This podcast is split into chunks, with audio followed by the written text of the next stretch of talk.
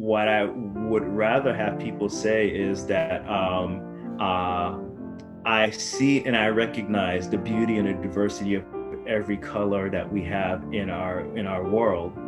And uh, in spite of the fact that we are different, I see you and I value you as, the, as a person just the way you are. Welcome to Love Your Neighbor. In this episode, Reverend Ann Kirchmeyer speaks with Reverend Hickman Alexander. Hello, friends. This is Saturday, August the fifteenth.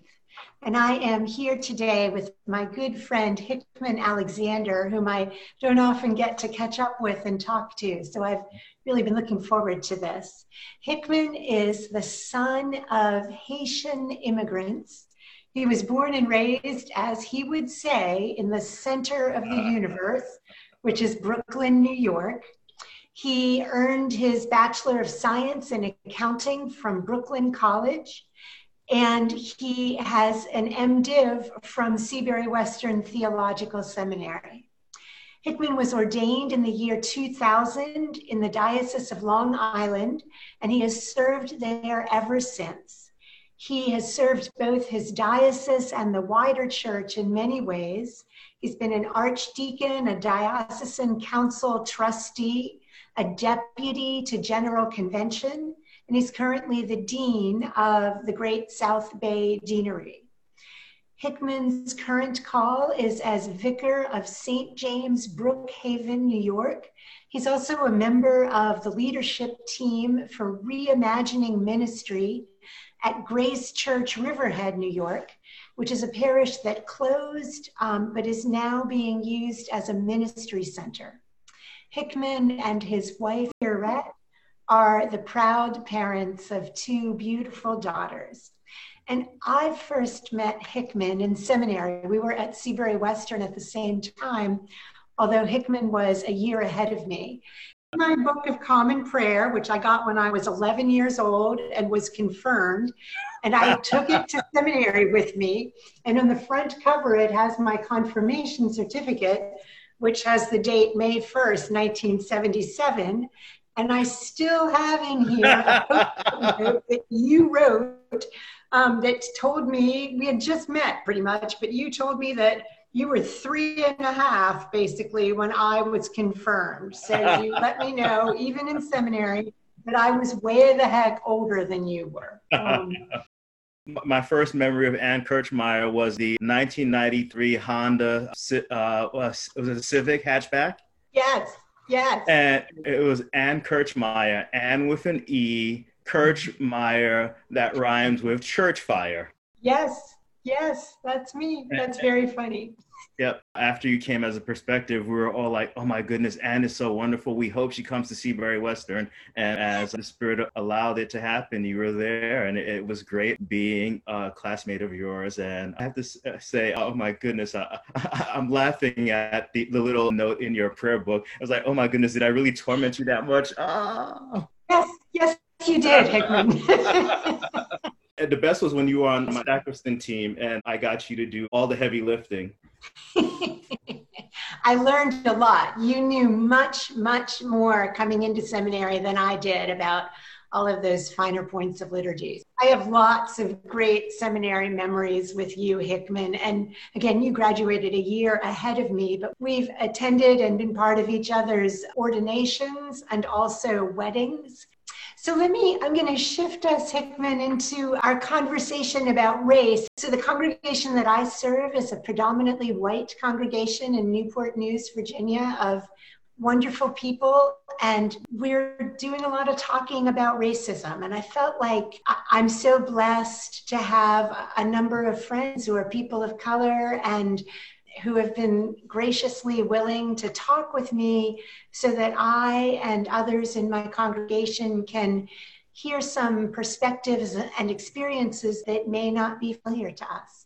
So so that's kind of what I'm doing. And um, I sent you the, the questions, but I don't want to catch you by surprise. There are five mm-hmm. questions here. And the first one really is just very general.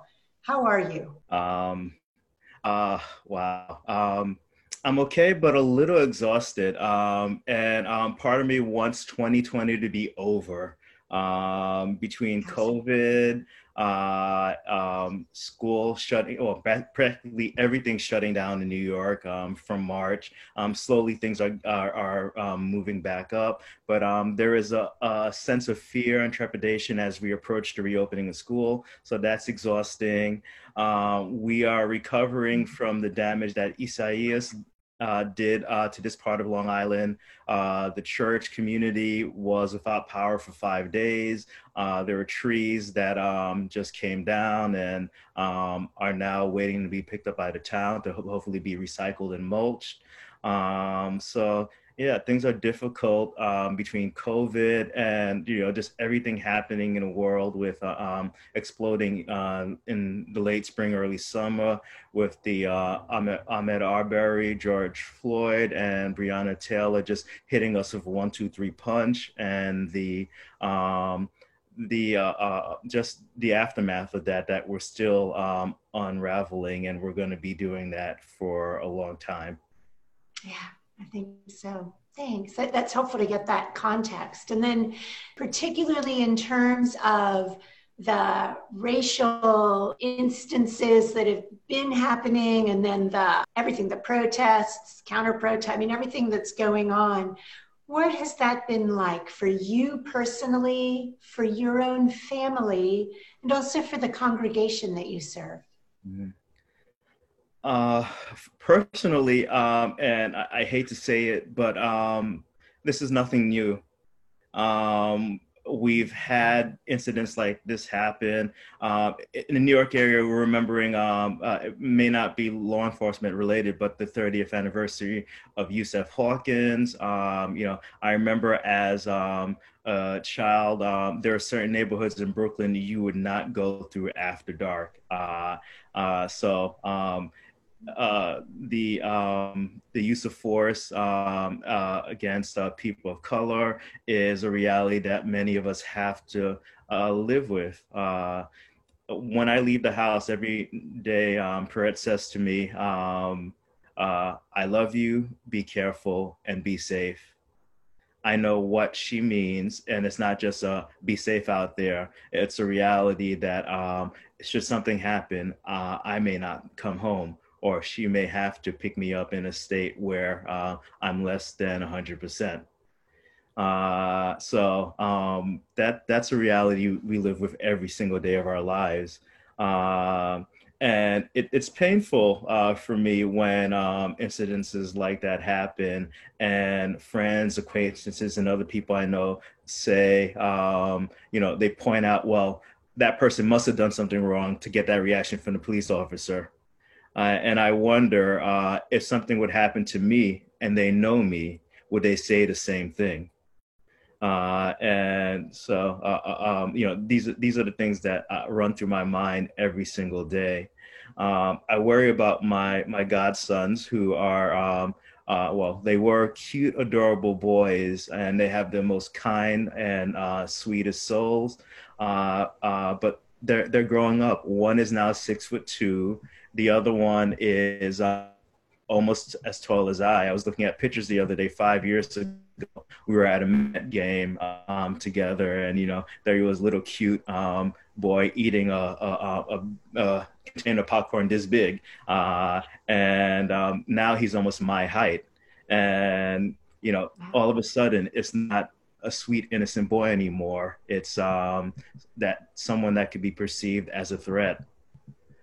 Um, my congregation, Saint James, is um, is diverse. Um, I'd say we're sixty forty, um, sixty percent being of European uh, descent and forty percent of, um, of a racial diversity uh, from um, uh, be it uh, the Caribbean, South America, or, or Africa.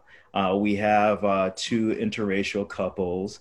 Uh, and uh, so... Um, Based on the congregational makeup and uh, also who I am, uh, the conversation that we're having at church is not new.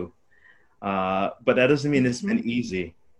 Uh, I remember in twenty sixteen when um, uh, the Philando Castile and Alton Sterling um, uh, incidences happened, Um, around that time, the gospel reading that Sunday was the Good Samaritan. And I asked the question of the congregation, you know, Jesus says, who is your neighbor? And um, why is it hard for these people uh, to see uh, Black people as their neighbor?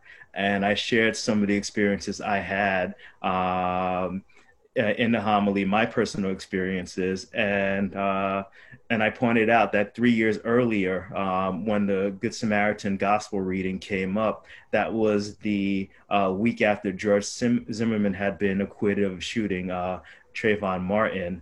And I asked the same question then. Why is it that this man couldn't see a young Black man? It was beyond the realm of his possibility that this young Black man belonged in his neighborhood.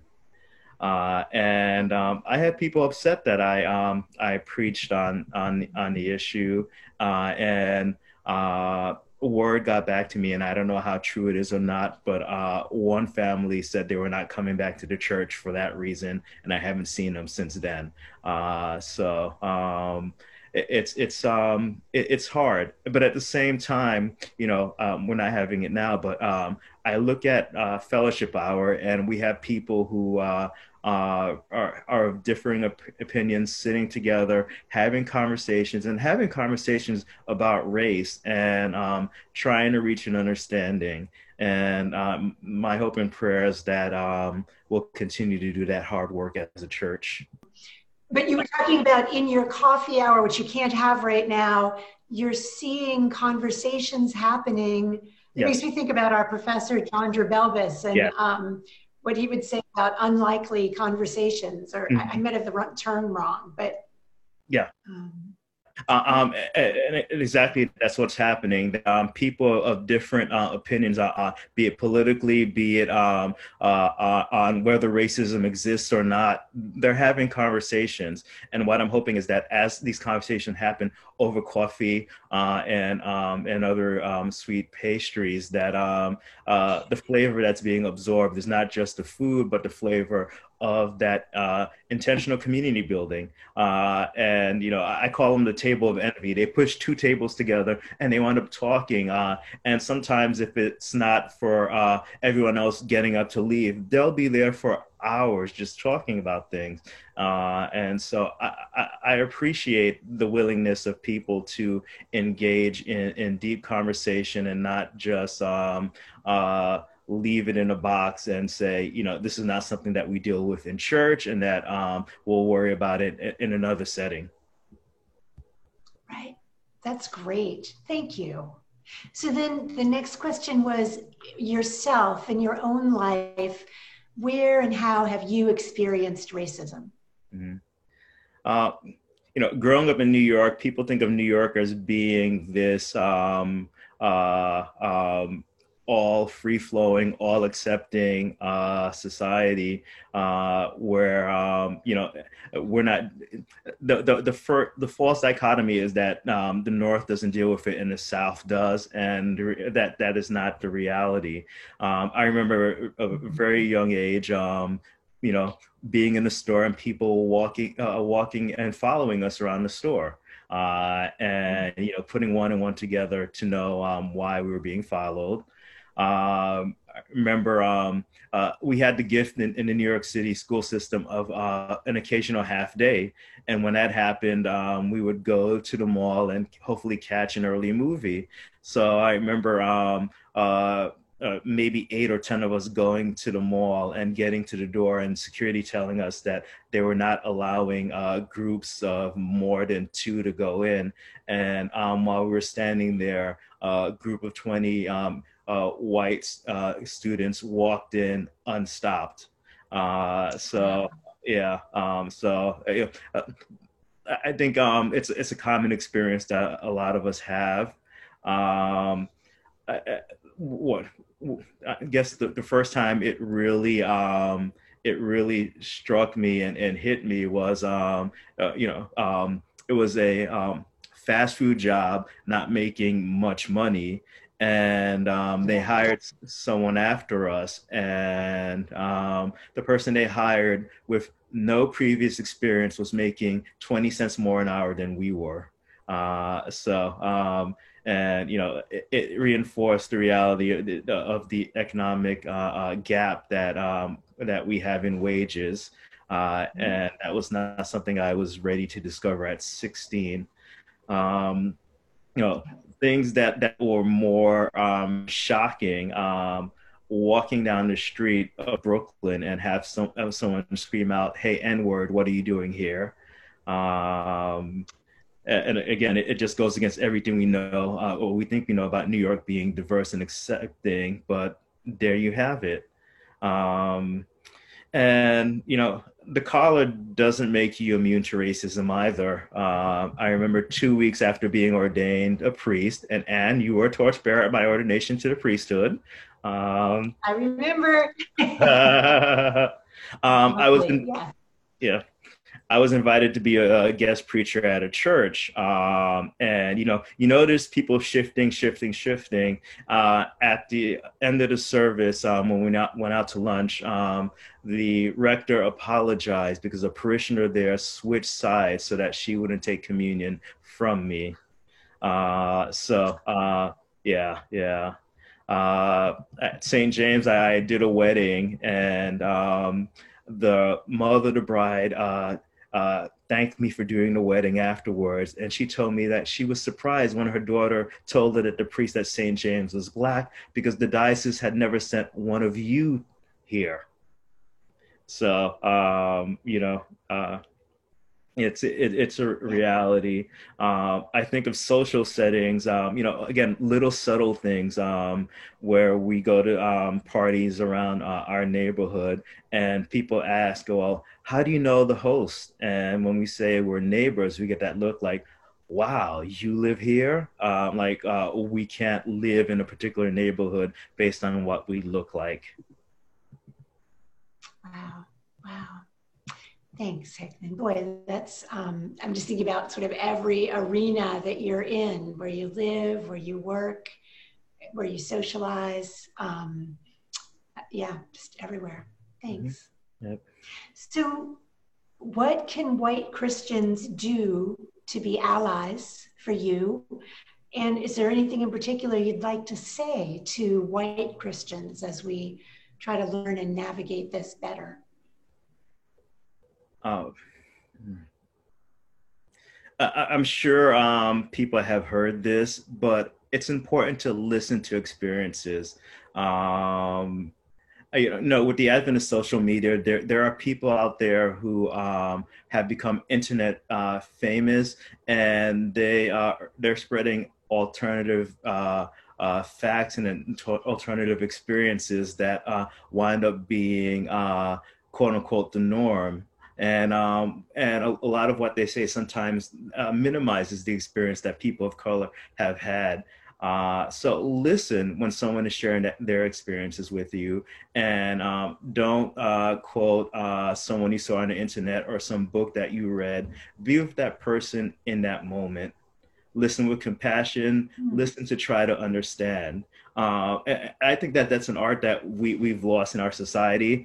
Um, when we listen, and when we're listening, what we're listening to do is to, um, I hear this point, I have my counterpoint ready, and uh, all of a sudden you right. want to rebut everything that um, that person uh, just told you. And um, we can't have understanding if uh, I'm, I'm telling you it's something that happened to me, and you're telling me, but it really didn't happen. Uh, and that you minimize the reality of what my experience is.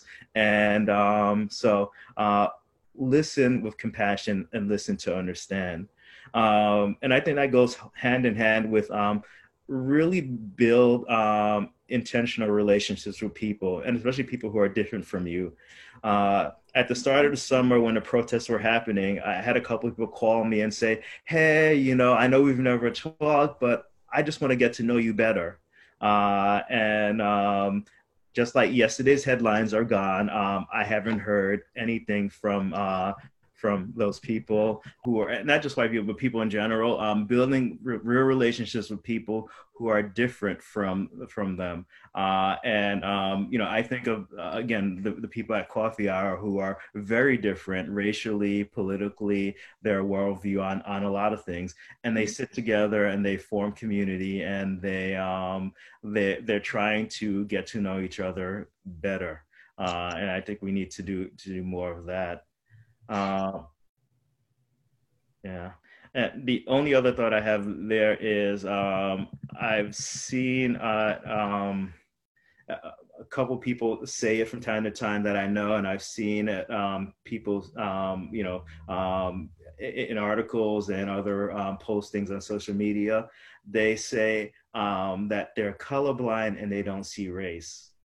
Um, And uh, when someone says that to me, what it tells me is that uh, if I'm in a particular situation that I'm discriminated against, you are so colorblind that you can't see the oppression happening in that moment. Mm. Uh, and uh, it, it fails to acknowledge the fact that we have uh, inequalities based on how people look, uh, their gender identity, um, I, and I, I think bald people are discriminated against also. I'm just saying. Sure does John. No, but in all seriousness, uh, um, uh, when you, I, I wish that was truly the case where we're all colorblind and that we weren't judged based on our skin color, but that's not the reality. Um, I would love for us to come to the day when that is the reality. Mm-hmm. Um, Uh, what I would rather have people say is that um, uh, I see and I recognize the beauty and the diversity of every color that we have in our in our world, and uh, in spite of the fact that we are different, I see you and I value you as the as a person just the way you are. Uh, and um, I, I think a, a shift has to, has to happen on, on our perspective when it comes to um, using that term colorblind. Mm-hmm. Uh, and uh, I, I don't know if you've seen it or anyone in your congregation has, um, but um, I think it was in twenty sixteen after um, protest that summer, the uh, last presidential election was happening also, and there was a lot of uh, um, Uh, uh, disparaging comments made uh, across racial lines as well. Uh, mm-hmm. Christ Church Cathedral in Indianapolis put together a video where um, the members of their staff shared um, their experiences uh, as people of color, as people who um, have family members that are of color. And I, I thought it was very powerful and, and well done. I've shown it a couple of times at um, Saint at Saint James uh, to to be a um, a starting point for conversation. And um, I, I, I, I thought it was well done, and it's something that uh, people can access readily, and uh, hopefully it will have um, the opportunity for them to have that conversation. That is a great resource. I was not familiar with that, so I will look it up. Then Hickman, the last of those five questions was, in the midst of everything, what gives you hope? The fact that we're having these conversations now, um, it gives me hope. Um, it's easy to sweep it under the rug or say that's not my problem. And, um, uh, and we've had these conversations before, and we go back to seminary. This is an issue we dealt with at seminary. Um, it's a start, and I hope it's a springboard to uh, for us to really look at how we can make structural changes in, uh, in institutional racism and how um, how people of color are perceived. Um, I, I go back to that same Christ Church um, uh, video. In there, I remember uh, one of the ladies, you know, they were talking about how people speak with accents. And um, her husband is, I don't remember if it was Germany or somewhere from uh, Europe. And because he has a European accent, it's considered exotic and something attractive. Uh, a person from Central South America or Asia, when they speak with an accent, all too often they hear, why can't that person learn English? Uh, uh, so, um, uh, how, how we look at um, uh, the outsider and how how we um, how we interact with people who are different uh, is is uh, a change that I hope um, we'll continue to make. Uh, what's most promising for me is um, uh, in w- uh, one week in late June, um, three young ladies organized a peaceful march in the village of Bellport, um, which is a town next to uh, uh, Saint James. Mm-hmm. Um, three days later, another uh, uh, group of young ladies also organized a, um, a peaceful uh, gathering in Sayville. And that same week, um, a group of six young ladies, all under the age of seventeen, who had never met in Nashville, organized um, under the name Teens for uh, Equality, and they organized a ten thousand plus person peaceful rally in Nashville. Um, so when I see how engaged the young people are, uh, and, and they're realizing that, uh, you know, uh, we we who are older may not have given them the best tools uh, to make uh, their world work in a way that is equitable and fair. And um, they're taking the reins, uh, and they are they are leading, uh, and uh, uh, that gives me hope. Um, I look at uh, the fact that um, uh, my children, they have uh, a more diverse uh, group of friends than uh, I had until um, my late teens, um, as a sign of hope. Mm-hmm. I look at the fact that um, that. Uh, We are we're we're really working hard at, at trying to overcome these differences, uh, so that uh, uh, you know uh, Joseph. Uh, I'm going. Uh, you know, the, the readings. Um. Uh. Um. Uh. This. Uh. Well, we're in the Genesis cycle. So Joseph had this dream, and you know he shared the dream with the brothers, and the brothers decided they were going to dash that dream. Uh. Uh. You know, we're fifty. Uh. plus years past Martin Luther King's dream. And uh, I I see the dream, uh, um, uh, you know, starting to be fulfilled, and we take a step back, and then we move forward, and we make progress again, then we lose momentum. Uh, and um, there are forces that are, are trying to make sure that dream doesn't come uh, to reality and become uh, everyone's dream. And mm. my hope is that uh, we'll uh, that as these young people gather, they will become the embodiment and fulfillment of that dream, and not just his dream, but all of our dreams. Great, thank you, Hickman. So what we've been what we've been doing at the end is um, praying together. Um, it's okay. I'll I'll start, and then if you could uh, say a prayer, and then lead us into the Lord's Prayer, which we'll we'll say together. The Lord be with you. And also with you. Holy God, thank you so much for Hickman and for his loving heart and faithful friendship all these years, for all that he has taught me and is teaching me. Lord, I pray that your dream, the dream in which your children live together in harmony, in which we respect the differences and the dignity of each person. I pray that that dream will come closer to reality, and that you will help us and guide us and teach us what each of us is to do to make that happen. I pray these things in Jesus' name. Amen. Amen. Oh God, we thank you for the gift of friends. We thank you for the gift of technology that allows us to link together this afternoon. We ask you, Lord, to send your abiding presence with Ann and the people of Saint Andrews as they battle and deal with uh, difficult uh, subjects. Lord, you have blessed Saint Andrews with a good and faithful pastor, with a loving heart, and someone who desires to live in unity with all of your created order. As we work together to overcome the things that divide us, O Lord, we ask your blessing. We ask for your spirit to guide us. We ask you, Lord, to give us the way so that we can live into the dream that you have made for all humankind to be part of. And Lord, you have blessed us with the gift of liturgy in the Episcopal Church. And there is a great prayer that we pray. I wanted to pray us for mission at uh, morning prayer, and I want to pray it. O God, you have made of one blood all the peoples of the earth, and you have sent your blessed Son to preach peace to those who are far, far off and to those who are near. Grant that people everywhere may seek after you and find you. Bring nations into your fold, and pour out your Spirit upon all flesh, and hasten the coming of your kingdom through Jesus Christ our Lord. Amen. Amen.